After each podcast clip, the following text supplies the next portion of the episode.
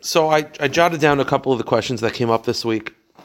The first three or four are related to this time of the year, this calendar. So, um, you know, yesterday was uh, was Xmas or whatever Christian uh, big Christian day. So, just to discuss a little bit of what's allowed in this time of year. So, the first question that you have to deal with is whenever you're dealing with the shilas of Christianity in general, the first question that a lot of poskim deal with, and just to understand a little bit of a background, is is Christianity considered avodah zarah? Now let me explain, because uh, a lot of people misunderstand this. Christianity is definitely avodah zarah for us, for Jews. L'kuli alma, l'chol hadayis. There's no question that it's considered avodah zarah for Yidden. Meaning, if lo there would be a guy who comes with a gun to someone's head and says, uh, become Christian or do something that's considered avodah zarah for Christianity, except yashka, whatever. That's avada avodah. There's no question. The question is for goyim, meaning we, as the children of Hakadosh Baruch Hu, B'ni B'chari Yisrael, we're obligated to have certain hashkafas, hashkafas achayim, and to believe in things that are against the high standard of Yiddishkeit is definitely Avodah Zarah. Non-Jews do not have that standard. They have the Sheva Mitzvahs B'nai Noach. One of the Sheva Mitzvahs B'nai Noach is to believe in God. The question is, is does Christianity is considered Avodah Zarah or not? So it's a big machlekes arishonim, meaning for goyim. If a guy does Christianity, is he considered an oivet avodah for goyim? It's a big machlekes arishonim. The Taisvis Taisvis and Sanhedrin, Daf Samach Gimel and and the Ramon Arachayim, Simikuf Nun Vav, say that there's no prohibition for a Christian to do Avodah Zarah. I'm not getting involved in the, their the mythology, whatever they believe, but the split up of Hashem, Loyalenu, they feel that that's fine for a guy. It's fine for a guy. The real Avodah Zarah, like, you know, like bowing to the sun, that's Avodah Zarah. What they believe is, so it's fine for a guy. Fine for a guy. It's not universally accepted, though. However, the Rambam disagrees. Now, this Rambam, the reason why a lot of people didn't quote this Rambam is because it was taken out by the censors. The Christians took it out because it wasn't uh, aligned with their belief. But the Rambam in Hilchas Avodah Zarah, Perik Tes Halacha Dalid, and Hilchas Machalas Asuris, Perik Yid Aleph Halacha Zayin, writes very clearly that it is considered full-fledged Avodah Zarah, Lechol Hadei in all situations. Okay, that's more of just a background whenever you're dealing with Christianity. It's not relevant for us because, like I said, for us it's definitely avodah zarah. There's no question. The question is whether it's for them. It's not much of a nafkamina because that's they'll have to figure that out after 120 years. But here's the question. The question is: Are you allowed to say uh, his name, uh? You know, listen. If you're around yeshiva guys long enough, you'll never hear J E S U S, the name is not going to be. Yeah, the Kitzer, the question is: Is there an isser of saying his name? And then what about the C part? C H R I S T. Uh, I'll say this: It's definitely not something a Jew should be saying. The question is: Is there an isser to say? I'm talking. I'm not talking about if you have a neighbor that I'm saying to say, referencing that man. Yeshu So why would it be aser? So I'll tell you, like there's, there's a shulchan. They brought down a shulchan aruch. It's, it's, it's a pasuk. Um, that there's a special Isser Dairaisa is you're not supposed to say the name of a god or even have his name be said because of you. Like the Gemara says, if you're meeting by, uh, you want to meet by the street corner and there happens to be Avodah there, you can't say, we'll meet by the Avodah and say the name of the Avodah because you're not supposed to even have the name be said. Hashem doesn't want the name of an Avodah being said.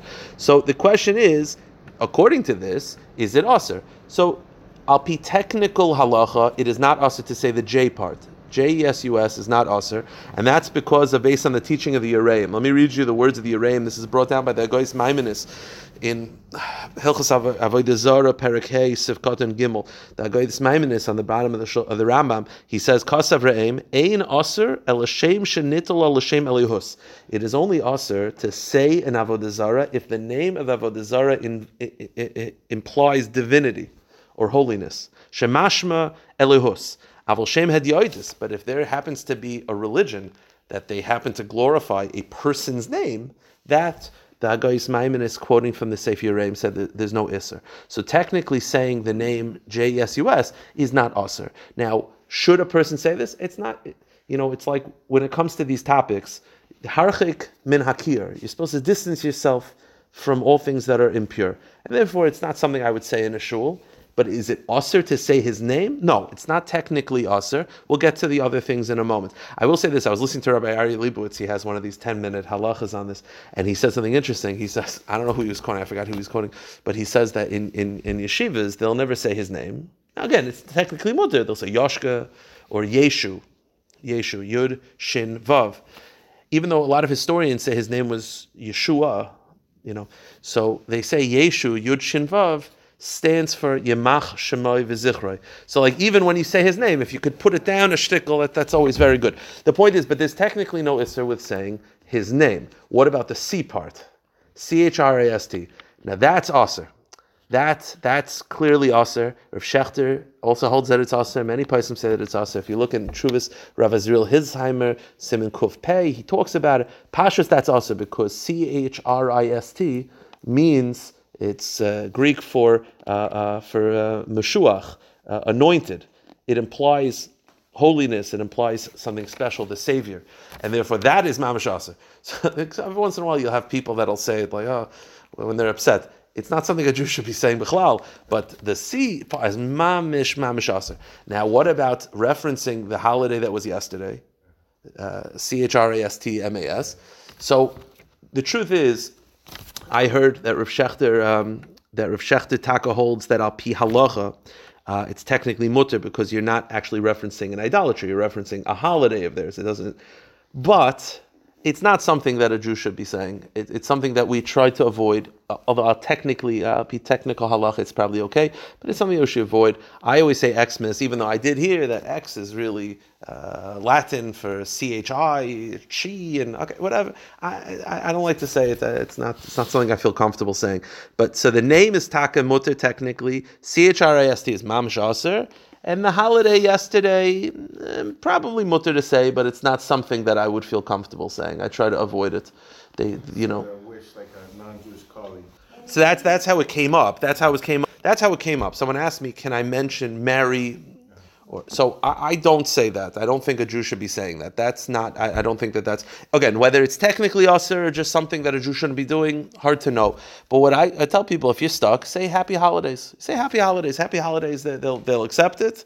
But to say Merry Xmas, that, those words to come out of a Jew, I, I, I don't think that it's one of those where I'm not uh, I'm not comfortable with that. I, I, I don't know how you have to remember historically what this day was, right? There's a there's an old minig. There's an old minig from Chassidim that what, what, what, day is it? What was uh, what was the Xmas Eve? Was Sunday night this past one. So Sunday night is nittel. They don't learn Torah. Now, why don't they learn Torah? It's an old Chassidish minig not to learn Torah. It's going back hundreds of years. Now, by the way, just agav before I go weiter, I when I was in yeshiva, I used to be the guy. You know, listen. There's a Maisa with the Baba Rebbe. So I heard the Baba Rebbe once came in and he saw someone learning. He saw a Bacher learning. He said, "No, it's nittel." You're not supposed to learn on nittel. Chassidim don't learn on nittel. So he started making fun of it. He said, "No, uh, let me see. The Gehenim can't be that bad." So the Baba Rebbe said, "The Gehenim for learning on nittel is not bad. The Gehenim making fun of a minig of many Jews, that's that's that's pretty stark." So I don't make fun of it. I, I listen, big, big, big. I'm talking. The Lubavitcher Rebbe didn't learn. Now, what did he do? He he said to Hillel, he uh, he wrote letters. That was when I mean, there were points where they would play chess, but he, by the way, they would also go to sleep and they would wake up early. But I, will just explain what's the inyan of not learning, and you'll see one of the reasons is why it's relevant. Now, one reason al pi Kabbalah, which I'm not getting into, is that the night is so tame that the Torah is like hijacked. It goes in that direction. But uh, Pashub Shat, Shat, very simple. The Chazon Ish writes that the minig, the reason why many Hasidim didn't learn on that night is because that night they were they were it was a pogroms, and if you went out to learn in the shuls, you'd get you'd get beaten up. So you have to remember what that night was. It's that night historically was a very very dangerous night for Jews uh, you know, the, the Xmas Eve was not a was not a good night for us. It was a night where Jews were mamish killed and pogromed. So to, to, to celebrate in any form, it's not something I would do. Even to say Merry, whatever, I would just say Happy Holidays. They'll, they'll take it. They're not going to say. I just agav. By the way, I, I mention this every year. It's something that like I know I seem like an old man, but I'll, I'll throw it out. Why not? There was a shir once that I heard from Rabbi Weinberger. It's a Murdik shir. You could find it on YU Torah. Uh, type in Yocheved has a share on, on it's called Yocheved. It's on Zayis Chanukah and Yocheved. And in there he talks about in, in, in a very beautiful way. It's something, it's coming up. I don't know if Jews are going to be celebrating it again this year. I'd like to think that we got bigger stuff, bigger, bigger fish to fry this year. But um, uh, New Year's is uh, whether it's technically in Isser of Avodah Zarah, I'm not going to get to. It's probably not Osir to celebrate it, maybe Chukas Akum. But if you remember what historically what it is, it's conceptually. Again, the, the, the, dates are technically off of when historians believe that person Yoshka was born, and but he was technically born on Xmas, and then the bris is, is New Year's. So you understand that it's celebrating the day of his bris milah, which bris milah is meant to keep you within Yiddishkeit, is to keep you within us and it's a religion that's spilled out, I don't think it's something that would be very appropriate. You know, I don't think our grandparents and our great grandparents will be very proud of us if they see, what are you doing on, on New Year's Eve? I'm going to the city to watch the ball drop. I don't, I don't think that that's something that they would be very proud of. Uh, what's the difference? If you remember what it was, what it was is it was meant to celebrate the bris which is all about the shmira, which is about the kedusha of Klal Yisrael, for, for to celebrate it going to another place, going to places that it shouldn't be, that, that's not that's not that's not something I don't think a Jew should do.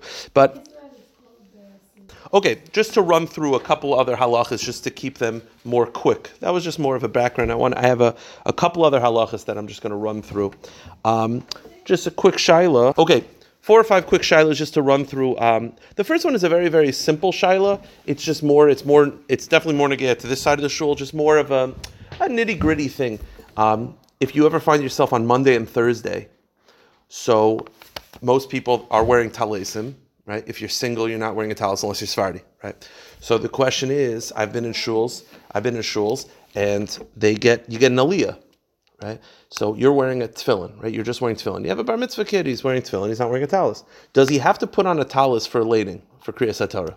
So sometimes you'll have, they'll hand you a talis, the, the, Rav Shlomo Zalman Auerbach in Halicha Shlomo writes very clearly that during Monday and Thursday, if you're getting an aliyah, as long as you're wearing tefillin, that's enough. You do not have to wear a talis as well. He explains the reason why you have to wear something when you have an aliyah, even though it's like, what, what's the difference? The answer is it's not respectful to the congregation for you to go up to the Torah not wearing anything.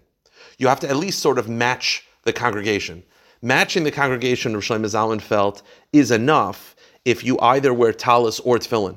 If you're wearing tefillin, the same way you're matching the congregation when you daven, that's true for laning as well, and therefore you don't have to put on a talis. It's it's unnecessary. If you're not wearing tefillin, if you're just nothing, then you have to put on a talis. But if you're wearing tefillin, a talis is, is unnecessary. That's what Shlomo Zalman It's good, good to know. It's a good thing to remember because a lot of times you have it where people go up there and they're like they'll grab a talis and it's, it's a whole big commotion when it's completely unnecessary. Okay, one more shiloh. Let's keep running through. So this shiloh was asked uh, recently. Um, you went to the bathroom. Obviously, after you go to the bathroom, you say Asher Yatzar. But you forgot. The question is, how long is it sort of too late? Meaning, is there a time limit where you no longer can say Asher Yatzar? So the Shita of the Ben Ish Chai and the Chida is that half hour. Half hour. The Ben Ish Chai writes in Parshas Vayet, say a half hour is the most. Once it goes past a half hour, too late. I, I, he doesn't explain why, but I would assume a half hour is considered like a short period of time. Once it's past a half hour, now it's already like, you know, it's, it's, it's, it's a long, long time. After 30 minutes is no good. That's the Ben Ish Chai. Ravad Yosef in Halichas in Halichas Oilam disagrees. Now, just by the way, a quick little, quick, quick, quick background. Um, I'm sure you probably know this for sure, uh, but anyone who doesn't, it's just good to know these things. My Rebbe in Halach is Ravad Yosef. I always feel very connected to Ravad Yosef. So Ravad Yosef, one of his sets of svarim that I, I love very much is Halichos Olam. Okay, Halichos Olam was a shear that he gave when he was a young man. He was young. I, I, don't know exactly how old. I think he was 18 or 19, maybe 20. I, I don't know the exact. He was a young, young man. He was hired by Rav Kaduri, actually, who was the gabbai of an Iraqi shul, he was hired to give a shir to Iraqi Jews, older Iraqi Jews, on Ben Ish Chai. So he, Ben Ish Chai is a, is a sefer by the posik from Baghdad, and big, big, big posik, big, big tzaddik, and he was going through the sefer. Now he noticed many, many times that he disagreed. Now the reason why he disagreed, Ravad Yosef had a fundamental disagreement with the Ben Ish Chai, and that is um, just very, very quick. This is good to know. Um, the, the, the Beis Yosef, the author of the Shulchan Aruch that all Sfardim rely on, and Ashkenazim also do when there is no machlokas between him and the Ramah, the Beis Yosef was the authority of all halacha. Now, the Beis Yosef was an older man in his shul. Now, in his shul, when he was an older man, he might have been in his upper 70s. In his shul, he had a very, very young man named the Arizal. Now, the Arizal was a very, very young man. Uh, he died in his 30s. And when the Beis Yosef died, the Arizal was particular not to uh, do anything different than him while he was alive. Covered for the for the Beis Yosef, he he didn't he didn't do his Kabbalah stuff. You know, he did he respect. After the Beis Yosef died, then all the Arizal's customs started coming out. The question is, if you have a situation where the Beis Yosef in Shulchan Aruch wrote one thing, but the Arizal disagreed, what would the Shulchan Aruch say? The Ben Ish Chai and the Chidah felt that the Shulchan Aruch would have reversed his opinion. Had he known that the Arizal disagreed with him, he would have backed down. And that's why many times the Beis the Ben Ish and the Chidah will disagree with the Shulchan Aruch for Kabbalistic reasons. Ravad Yosef felt very strongly that is incorrect. Ravad Yosef, who they say he might have been a Gilgal of the, of the Yosef, I don't know, but he felt very strong that Machzar Atar Yoshna, to put the t- crown back on the head, he felt that you follow Shulchan Aruch, you follow Shulchan Aruch, no matter what. And therefore, he started disagreeing with the Ben Ish a lot. And it's all fundamentally the same machlokas. It's Kabbalah or Halacha, Kabbalah or Halacha. By the way, even nowadays, even today, the Ravadia is not alive, you have the same thing happening between his son, Rav Yitzchak Yosef, and Rav Yaakov Hillel, who's a big, big Mekubal, and it's the same thing. It's the same Kabbalah or Halacha. So Rav Yosef started disagreeing with the Ben Ish Chai. And whenever he would give the shir, he would give his opinion. He got fired, by the way. postscript. He got fired because uh, Rav Kaduri said I, I, it's just ca- causing too much of a ruckus. He's a young man disagreeing with the Ben Ish Chai. It was it was it was a balagan. Um, but they put it together all the times that he disagrees with the Ben Ish Chai, and it's an eight-volume set. I have in my house called the Halichos Olam. So in there, he disagrees with the Ben Ish Chai in this halacha as well. The Ben Ish Chai feels that again, what's the time limit of when you can no longer say Asher Yatzar? He says 30 minutes. Ravadi disagrees. He quotes from the Ritva, one of the Rishonim, that it's 72 minutes. And he says, because that's the amount of time that it takes for the body to, to, to break down food. So he says, not only does he say that you should follow 72, he says, had the Ben Ish Chai known that one of the Rishonim disagrees, and the Ben Ish Chai would have backed down. So that's just a little bit poetic justice. So it turns out it's a machlokes between 30 minutes and 72. Ravadi says 72. Rav Ephraim Greenblatt Zatzal and Rav Ephraim Cheliches also says 72. I definitely think you could rely on 72. But I will say this: if you need the bathroom again, once you need the bathroom again, meaning let's say you waited 45 minutes, you forgot, you waited 45 minutes, and now you're like, okay, Ravadi said 72, I'm good, but I need the bathroom again. You can't say it anymore. Now go to the bathroom and make one bracha, and, and that'll cover for both. So that's the machlekes, whether 30 or 72, and I think the, the hanhaga, you could definitely follow 72 minutes. Obviously, it's better to do it right away, but it happens sometimes. Like I mentioned once, I don't know if I mentioned it here, but I definitely mentioned it once, maybe on a Friday night. There's a shaila of whether you're allowed to say Asher Yatzah during Psukkah de Zimra, right?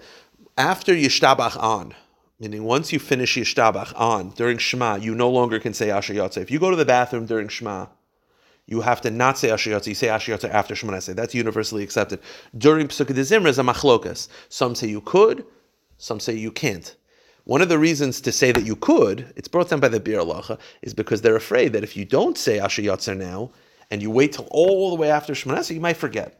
Others disagree and they say, well, you're not allowed to, you're not allowed to. But if you follow the view that you're not allowed to, that could be very, very common that you don't say Ashiyatze then, you finish davening, completely forget that you were supposed to, half hour later realize, oh, I forgot to say Ashiyatze, but now I need the bathroom again. In which case, you can no longer say Ashiyatze. Okay. A uh, couple more halachas.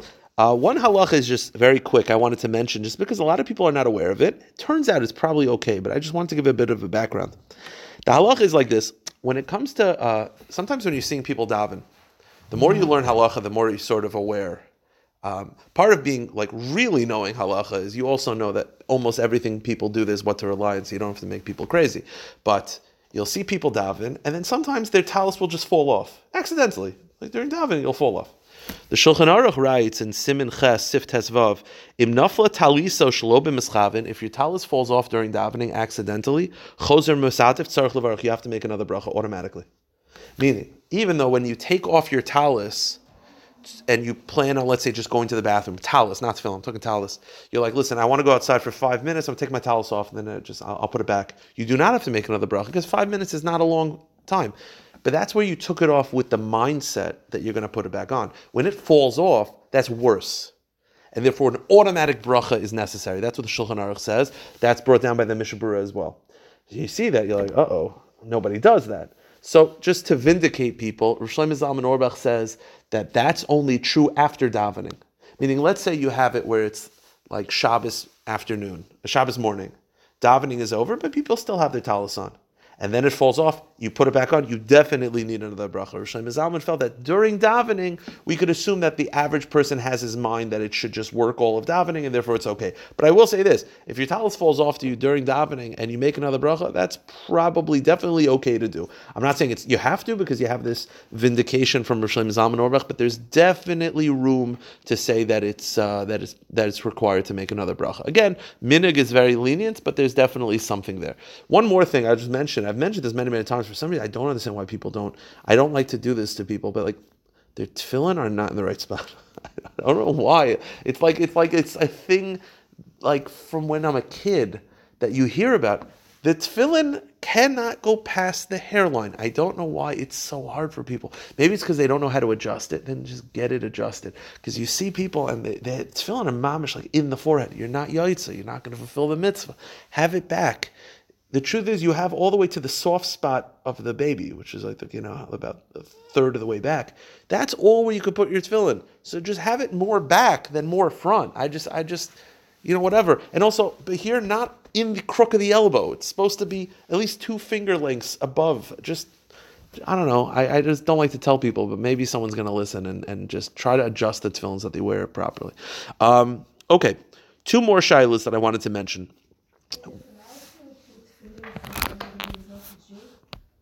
Record this. Um, tefillin is not supposed to be put on a non-Jew. No, but uh, unless they're in the process of converting and they're learning how to, but that's different. But um, part of the it's going to happen. Part of you know when the the Lubavitcher Rebbe, one of his campaigns, obviously to put tefillin on, that was started right before the Six Day War. Now there were rabbanim who felt that he was wrong and they complained against him. And if you read the arguments, they're not like at least to us they're not very convincing. But one of the complaints was that you might put it on someone who's not jewish because they're going to say are you jewish? And maybe yes. And, gonna, and, and and that's not really appropriate. And the rebbe responded true and that's going to happen but the good that we're doing overwhelmingly outweighs it. But technically no a non-jew should not be putting on tefillin. Uh, again it, since it's also they shouldn't be putting this is again a, you know whatever. That, that, no, they probably shouldn't be. Um, two more shilas. Now, this happened Friday night. Some comes over to me and he said his wife, she's upstairs, she forgot to daven mincha before she lit. What does she do now? So let me just explain a little bit of a background of this question. I'll explain to you what to do. So the question is basically like this. At least definitely for Ashkenazim, we'll get to Sephardim in a moment. The Ashkenazi approach is that when a woman lights candles, she accepts Shabbos. Right? The second she lights candles, it's Shabbos for her. Now, because of this, she has to daven mincha before lighting candles, because once she lights candles, it's Shabbos. You can't daven mincha. Mincha is Friday. Mincha is yesterday. Once it's Shabbos, it's Shabbos. It's tough though nowadays, where Shabbos is starting at 411, 412, whatever it is. Sometimes they're running running out of time. The Mishnah Berurah writes that ideally everyone agrees you should daven mincha before candlelighting. If you did not, for whatever reason, either because you ran out of time or because you forgot, the Mishnah opinion is as follows. The Mishnah writes, this is in Simon Reish Samach Gimel Sifgat and Mem Gimel. The Mishnah writes that here's what you do: you daven two ma'arivs. You do not daven mincha anymore. According to the Mishnah Berurah, once you lit candles, don't daven mincha anymore. You can't. It's too late because you accepted Shabbos upon yourself and therefore, what do you do? And by the way, what's the source that once you accept Shabbos upon yourself, you can no longer daven mincha? Because the Shulchan Aruch writes that if you find yourself in a shul, I used to have this problem when I was younger, before Hashivenu, I would daven, my father would do late Shabbos, but I, I was, I had nothing doing. I was a yeshiva guy. I had nothing to do with my life. I had nothing doing. So I sat and I was sitting. I was done. I was done ready for Shabbos twelve o'clock. So I would sit at Rabbi Bergman shul for like four hours before Shabbos, just sitting and learning. So they would have an early minion, and then I would daven late because I'm not making early Shabbos anyway. But I'm there. The Shulchan Aruch writes that if you find yourself at a early minion, but you're not davening with them, it's instinctive that when the minyan says Baruch Hu Hashem Mavarach, you just answer Baruch Hu with the minyan. The Shulchan Aruch writes that if you answer Baruch Hu with the minyan, you no longer daven mincha because Baruch Hu is accepting Shabbos upon yourself, right? Baruch Hu Hashem Baruch, you're accepting Ma'ariv. That's a form of an acceptance of Shabbos. Once you accept Shabbos upon yourself, you no longer can daven mincha.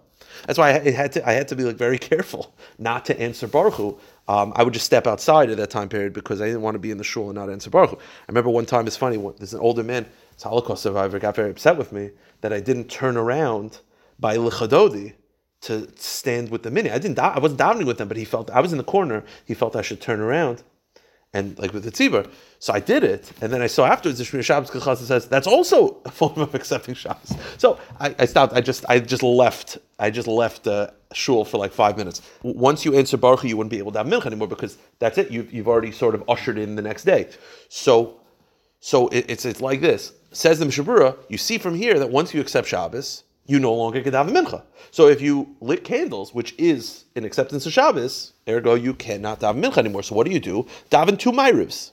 Now, even a woman who doesn't normally daven ma'ariv should daven two ma'arivs. Now, what does that mean? That's based on the pro- process called tashlumin, which is that if a person misses a tefillah for because they're not feeling well or because accidental, as long as it's not on purpose, if you didn't daven mincha for whatever reason, assuming it's not because you hate God, just stop. You didn't daven mincha because you were stuck in the car, you weren't feeling well, whatever it is. You do two ma'arivs. So, what does that mean? What's the process? You daven ma'ariv, full ma'ariv, shmona esrei.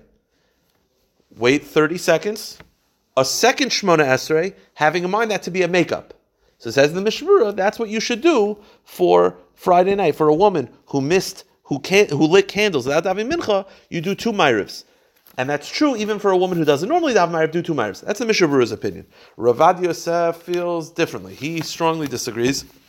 Ravad Yosef feels that a woman can still daven mincha after candlelighting if need be. Although it's not ideal, she could still daven mincha. The reason being is because he feels that even if it is an acceptance of Shabbos, it's an individual acceptance of Shabbos. The example I gave about answering Baruch Hu, it's not just accepting Shabbos, you're accepting Shabbos with the tzibur. Accepting Shabbos with the tzibur is a very high form of acceptance of Shabbos a woman lighting candles is an individual, and therefore Ravad Yosef feels that an individual accepting Shabbos, you could still daven mincha afterwards. Now, by the way, it could be, perhaps, again, I don't know, it could be Ravad Yosef and the Mishnah Berurah sort of disagreeing as to how, how do you perceive a woman's lighting candles. Ravadi is looking at it as an individual acceptance of Shabbos. The Mishnah Berurah is more looking at it as a communal, which is like a very beautiful way of thinking about it, that all the women of this neighborhood in their homes are a communally accepting Shabbos as women during that time period. But the point is just to summarize it very bekitzer. If a woman, she should daven mincha before lighting candles. If she did not, then Rav, the Mishnah Berurah feels due to Ma'arivs. Ravad Yosef feels she could still daven mincha. Now, one more shail, and then i am happy. One more thing, and I'm happy to take questions.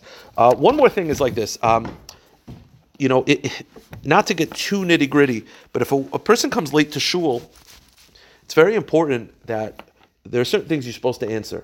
Most importantly is kedusha. Kedusha, which is kadosh, kadosh, kadosh, baruch kavod, yimloch, all that stuff. It's very, very important that you're supposed to answer with the tzibur. If let's say you get into shul and you're running late and they're already in middle of Shmona Esrei, let's say you and you look at the Chazan Sitter, he's at Shema Kolenu. He's like three quarters of the way done. And you start right now, there's no way you're going to be done Shmona Esrei by the time they're up to up to kedusha. It's just not possible, and therefore you're sort of putting yourself in a situation where you won't be able to answer kedusha because we know that while you're davening Shemon Esrei, you're not allowed to answer kedusha. So you're sort of putting yourself in a situation that's very not ideal, and you're not supposed to do that. If you find yourself running late to shul, if you come on time, you just happen to have a very long davening. Uh, most places are fine with that. I'm talking about you're running late, and you're up to by the time you're up to Shemon Esrei, they're already in middle of Rifainu, and you look at it and you're like, there's no way i am going to be up to it. If you have like a minute Shmonesra, if you're that guy, yeah, go ahead, whatever. It's not, not ideal that you daven that quick, but conceptually it's fine. But if, if you have an equal Shmonesra to the Tzibur, you can't start Shmonesra. So what do you do? Because if you start Shmonesra, you won't be able to answer Kedusha. So there's one very, very good Eitzah, and that is you daven with the Chazan. Okay, which means when the Chazan begins his repetition, you repeat with him. I want to just address that point. And by the way, that is considered davening tefillah b'tzibur. It's not as good as tefillah with the tzibur. It's tefillah b'tzibur, not tefillah im hatzibur. It's not the best. Obviously, the best is to be a part of a minion, but it's the second best thing to do. So when the chazan starts Baruch Atah Hashem, you start Baruch Atah Hashem and you say it with him. Now, what this does is allows you to say kedusha because you say it with him. That's the beauty of it. Now, I just want to address one point, uh, two points, and that is, what do you say with him? So, I'll just say it outside. So, um, according, yeah, thank you. So, according to the Mishnah Berurah, it seems just from the Mishnah Berurah's lashon, it implies that you say everything with the chazan, which means Okay, the first two brachas you say with him, then the chazan says not. You don't say it with the tzibur, by the way. You wait for him, and then when he says, that's why it's, it is good for the chazan to say it somewhat out loud, loud enough for people to hear. So the chazan says Nakdishach. You say it with him, you say, and then kaddish kaddish kaddish. You say with him baruch kavod and yimloch. Now the question is, do you say the whole thing or just Kaddish, Kaddish, Kaddish, Hashem Tzivakos, Melech Eretz Kavodo? Or do you also say Le'uma Sam B'Shavchim V'Yomrim? Like on Shabbos, are you saying you know, there's like the first line, and then there's the after the the, the sort of the the second part. Uh, Rav Shlomo Zalman says you do not say the second part, you just say the first line, but it seems to be the Mishnah feels that you could say everything. But according to Rav Shlomo Zalman, you're just saying uh, up to the star part. If you look in the Siddur, up to the star, you're not saying the part past the star, but you're saying it with him. If you want to say the whole thing, that's fine. The point is, the beauty of davening with the chazan is it allows you to say kedusha. So someone asked me, do you say Birchas Kohanim also?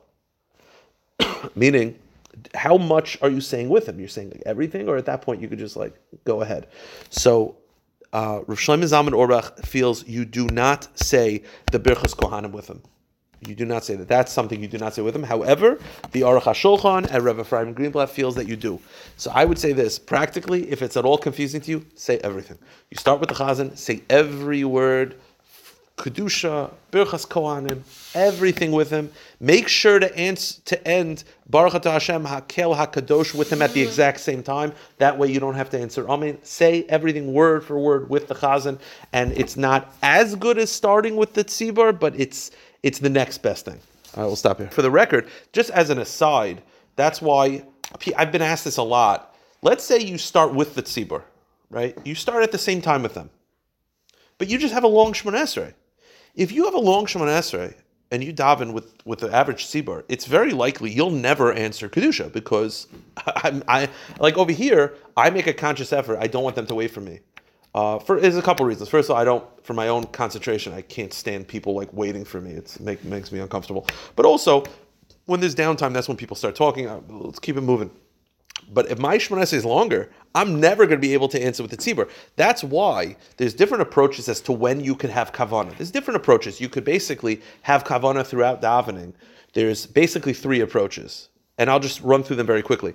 Let's say you want to have, let's say, check mark throughout davening. I'd like to ask for someone for parnasa, uh, for the health of a friend of mine, and for to do tshuva.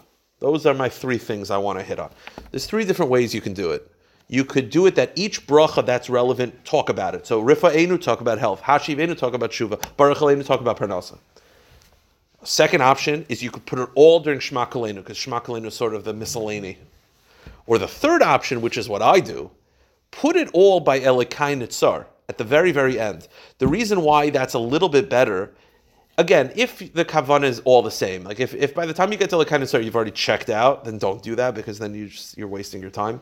But I don't wasting your time, but like it's not good. You're losing out on the opportunity. But if everything's equal, do it el tsar. Why? Because once you finish sim shalom and you say that line of you l'ratzon imre fi only bifanecha Hashem tzuri after that point you can answer kedusha.